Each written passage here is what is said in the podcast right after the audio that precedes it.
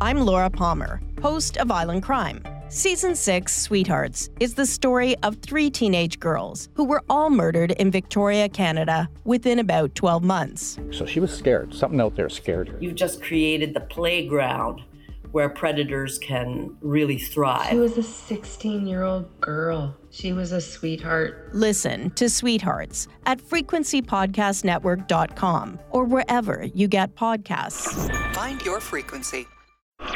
You're listening to a Frequency Podcast Network production in association with City News. So, peacocks. Beautiful birds always a special sight, a welcome addition to any neighborhood or town. As you may have guessed, peacocks are not native to anywhere in Canada.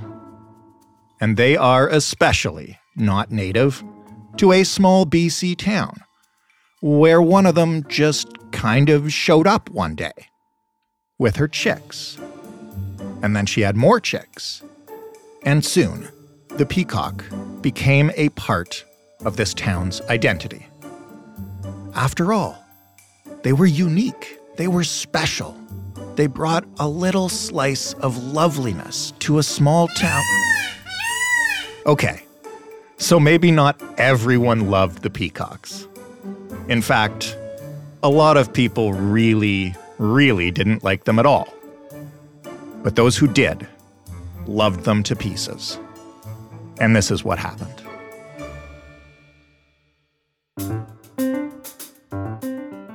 I'm Jordan Heath Rawlings. This is The Big Story. Lyndsie Bourgon is a writer, an oral historian, and a 2018 National Geographic explorer who wrote the story of the peacocks and the small town for the walrus. Hi, Lyndsie. Hi, Jordan. Why don't we just start this way back at the beginning? Tell me about Pearl. Who is Pearl? Sure. So, Pearl is a peacock that lived uh, for some time in the town of Naramata, BC. And she's named Pearl because of her coloring. So, we tend to think of peacocks as these kind of rich green and maybe sapphire colored birds, but Pearl was white. Uh, she was entirely white and that that's where her name came from. She, you know, Pearl's origin story in the town of Naramata is a little bit contested, but um, she from from around 2007 on appeared on the streets of Naramata and had chicks uh, while she was there and those chicks and her ended up being the the kind of wild fowl that roamed the streets of this town and became quite iconic. Tell me a little bit about Naramata first. You know, what kind of town is it? Uh, where is it? I'd never heard of it until I read this story. Sure. So Naramata is in the Okanagan of British Columbia. It, I believe, is on Lake Kelowna, and uh, it's a, it, you know, at one point it was on the opposite side of the lake that had become really very kind of tourism infested, and so it was very small. It was a town where a lot of small orchard farmers or orchard keepers lived near, um, and it has a kind of quirky personality it uh you know it really attracted artists uh, and there was a there was kind of like a hippie movement in southern BC in the 60s and 70s and a lot of folks ended up living out there and living off the land. And it had for many many years it was kind of the more affordable region of the Okanagan to live in. So that's that's kind of where we find ourselves with this story. And so Pearl shows up uh, somehow in Naramata and settles down and has uh, a herd, a litter, a flock, a murder. What do you call what do you call a bunch of peacocks? Uh, I believe you call them a flock. she had, uh, so she had some, you know, she had kind of two rounds of chicks. Uh, and when she first showed up, there were already some chicks with her. Um, and then there was another round that came kind of a couple years later and so eventually the the kind of small brood that was roaming the streets of three or four peacocks was expanding to be kind of like seven or eight. and peacocks are very beautiful and they're very cool to see, especially kind of outside the context of which we might all be used to seeing them in a zoo or in a, you know, and they they wandered the streets of Naramata and they would they would kind of unruffle their tail feather tail feathers and, and put on a show. But they they also were becoming a nuisance. So tell me, um, I guess you can tell me about the nuisance, but also just maybe when they first showed up. You mentioned this town already kind of has a quirky personality. How did the town react to having this flock of peafowl? I got that right, I think, um, living amongst them. At first, it was, uh, you know, it was kind of a mystery. So, you know, there were lots of stories kind of going around, you know, in terms of how they arrived uh, in you know, there were rumors around if they had come off a nearby ranch or, you know, if someone had left them behind. And at first they were, you know, it was it was a fun thing. It ended up as it was something that ended up becoming very integral to the town's identity and even their marketing. So there are businesses in the town that put peacocks on their mugs, their travel mugs, their stickers, things like that. But not everyone was on board, particularly because peacocks can cause some property damage, which they began to do. And tell us about that. like, what kinds of stuff do they do? Because I picture when you when you ask me to picture birds uh, being a nuisance, I picture like geese, right, yep. which poop everywhere. Totally. But other than that, don't really go crazy. But what do peacocks do? Yeah, peacocks um, are attracted to shiny things. Uh, so they will often perch on top of cars. And to get up there, they have these really kind of nasty long talons that they would dig into the car and, and uh, you know, leave these deep scratches on people's vehicles. Um, they would r- roost on top of vehicles, and then people couldn't get in the vehicle because the bird was feeling perhaps territorial and kind of uh, warning it, warning people to back off when they arrived. Um, they eat flowers and would would kind of go through and destroy gardens you know wherever they felt wherever they felt entitled to go. They on the ground a little bit more they you know they chased vehicles. They're quite loud. They don't have a very pleasant uh, scream or call. And and uh, they were just for a certain percentage of the people in Naramata, they were an annoyance rather than something delightful.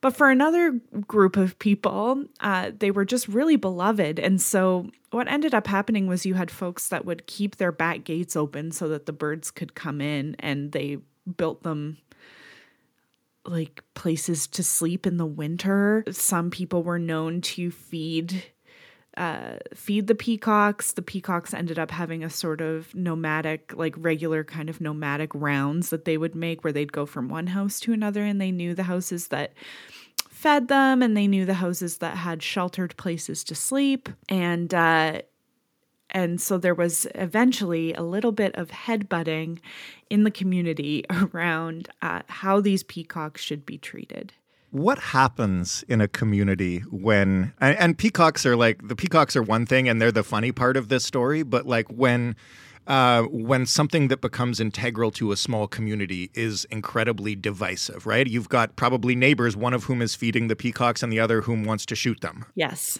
Yes, exactly. How, how, what does that do to a town?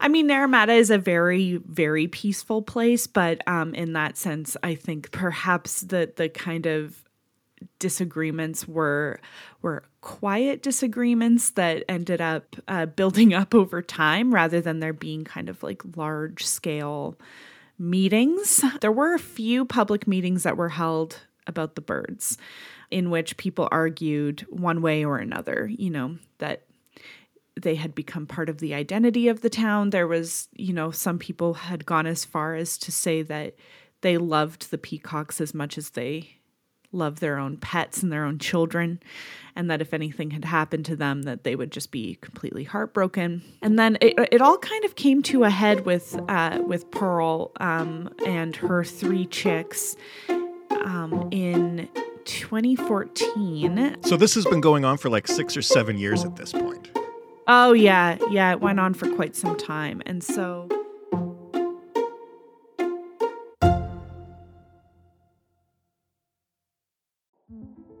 2007, TV network CBS dropped 40 kids in the middle of the New Mexico desert as part of a brand new reality show. These kids would have to build their own society from scratch. And if this sounds like Lord of the Flies to you, well, it was meant to. We were on this mission together and we were gonna prove to the world that we could make a better society than adults could. I'm Josh Gwynn, and I want to know what this wild TV experiment was really about. Split Screen Kid Nation, a six part podcast from CBC. Available now. a property owner you know the birds had been on his on his land leaving droppings being loud and he took it in well we don't know who it was actually so they took it into their own hands and hired a local trapper who on on this fella's in this fellow's yard uh the or this person's yard the the trapper set up a large scale peacock trap and trapped pearl and her chicks within it and those birds were then moved to a petting zoo, uh, which was in, it was pretty far outside Naramata actually, and it was in another town, and it was kind of a privately run petting zoo. And what happened uh, when the rest of the town found out that Pearl had been spirited away? People were very angry about this because it the decision had not been made as a community at all. It had been made in terms of a private a private citizen who who took it upon themselves. The interesting thing is that there's there are some questions as to if if peacocks are a wild animal, like who owned them actually was was really the question there and the thing is that nobody does own them peacocks are also not part of the wildlife that's listed within uh, for instance like a conservation officer's job. Like they tend to focus more on traditional British Columbia wildlife like bears and even geese, things like that. So the the the conservation officer, the CO, you know, it was not their job to handle the peacock. It ended up coming down to someone just got so frustrated one day that this is they took it into their hands to do it. Just because you mentioned it, I was going to ask you. So, where do peacocks come from? Uh, they're not native to BC, I suppose. No, they are native to Southeast Asia. They are quite powerful symbols. Uh, you know, I think in, the peacock is India's national bird, and they really have a lot of um, symbolism there. And so they they're introduced over here usually again by private landowners who want to have them be kind of part of their estates. And so there's there's lots of similar drama to this throughout North America. In California, in particular, there are a lot of properties, of, you know, often with mansions, quite large properties that might have peacocks on it. And it's not uncommon for when people to leave, the peacocks get left behind or they are released into the streets and they just kind of take over from there. I think there's a very famous case of Hugh Hefner had some peacocks that were that were yeah at the at the Playboy Ranch and they uh they they were set loose and ended up taking over the streets. so this person who just took the law into his own hands and trapped the birds actually ended up independently sort of putting this I'm not going to call it a peacock crisis that sounds weird but putting this issue to bed. Yes. If anybody ever wanted to know what the connection between Naramata, BC, and the Playboy Mansion was, we've solved it for them. Um, so this this person traps Pearl and some chicks, takes them to the petting zoo. The people that love the peacocks in town flip out. What happens next? Well, some people went to the petting zoo to check in on the birds. They were that worried. The petting zoo at the time said that they were receiving way too many calls from people from Naramata that were calling about these birds and they were they just wanted people to be assured that the birds were being taken care of. And a public meeting was then held a little bit later because two peacocks, two male peacocks had remained in the town. And the thought behind this was that they were two males, they could not reproduce, and for whatever reason they were not trapped at that time. And they ended up uh, being named Peter and Kevin in the town informally. And they they stuck around um, and they became kind of the focus of the town's kind of peacock love after all of this, whereas before it had really been Pearl. It was a, a quite a loaded topic for many people. So, what happened to Peter and Kevin? They got to just keep chilling out and, and live out their days in peace? Well, they put the issue of the expanding population to bed. You know, there were still peacocks behind, left behind. They were still causing damage and being noisy and essentially still following along the same path that had been kind of trod before them. But the issue of more chicks coming every year uh, was then gone. They, you know, they became, one of them became quite uh, iconic for uh, roosting in a ponderosa pine near the public library. Um, and they, you know, they remained kind of around town. They would go to the cafe and uh, sometimes they'd unruffle their feathers in front of the window. And, you know, there was a lot of people wondering if they knew what they were doing, if they did it there on purpose. They would chase the garbage trucks every Thursday. Um, and so they had their they had their routine, Kevin and Peter. Are they still there now? They are not.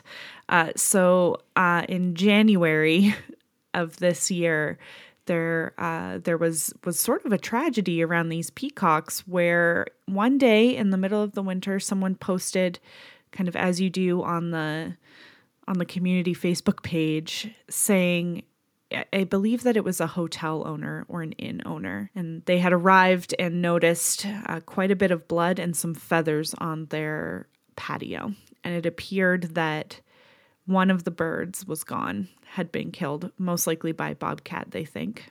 Which one? Do we know?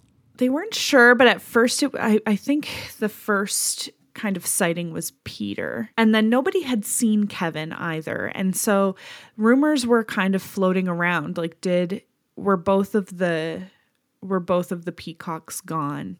And it seems that yes, they have both been they, they've both disappeared from the town of Naramata. That is kind of a sad ending. It is. Uh, what happened to all the merchandise? Do they still sell peacock merchandise? Is the peacock still a big part of the town's identity, even though there are no actual live peacocks? Yeah, it's a good question. I have not uh, I have not been down there to ask. I I definitely think they do. You know, I think that became part of the the kind of design of the town. And it it was a people were people were heartbroken you know um there were a lot of people that really relied on these birds for a certain amount of like whimsy in their day and connection to where they lived. And uh, the birds are are no longer there to provide that. So uh, many many people felt really really sad.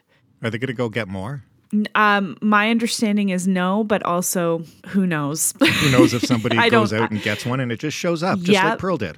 Yep, exactly. Because at one point in between 2014 and when this when this kind of tragedy came about, there were some new peacocks that appeared in town at one point, and they were very quickly ushered away. Kevin and Peter were were allowed to remain you know, there there had been a sort of detente around keep. They were grandfathered in. Yes, exactly. Uh, but these new birds were very quickly taken to a petting zoo as well. You know, time will tell if people reintroduce the birds to Naramata. My in, kind of intuition is that it may not ha- happen. I don't think anyone would want to be caught doing that um, which may be more likely these days, you know? Lyndsie, much like the town of Naramata, I rely on stories like these for a little bit of whimsy uh, in the midst of all the news we cover. So thank you yes. so much for sharing it with us. Thank you very much for, for asking me about it. Lyndsie Bourgon, bringing a little slice of whimsy to the big story. You can find us at thebigstorypodcast.ca. I don't know if you'd find any episodes on that website quite like this one. You can talk to us on Twitter at TheBigStoryFPN. You can email us if you have stories like this peacock story. We would love to hear about them. The address is hello at thebigstorypodcast.ca. And you can call and leave us a message and play us those peacock sounds 416 935 5935. You can find this podcast wherever you want to get them. If you find it in a place that lets you review it, please do so, even if you hate us. All publicity is good publicity in podcast land. Thank you for listening. I'm Jordan Heath Rawlings. We'll talk tomorrow.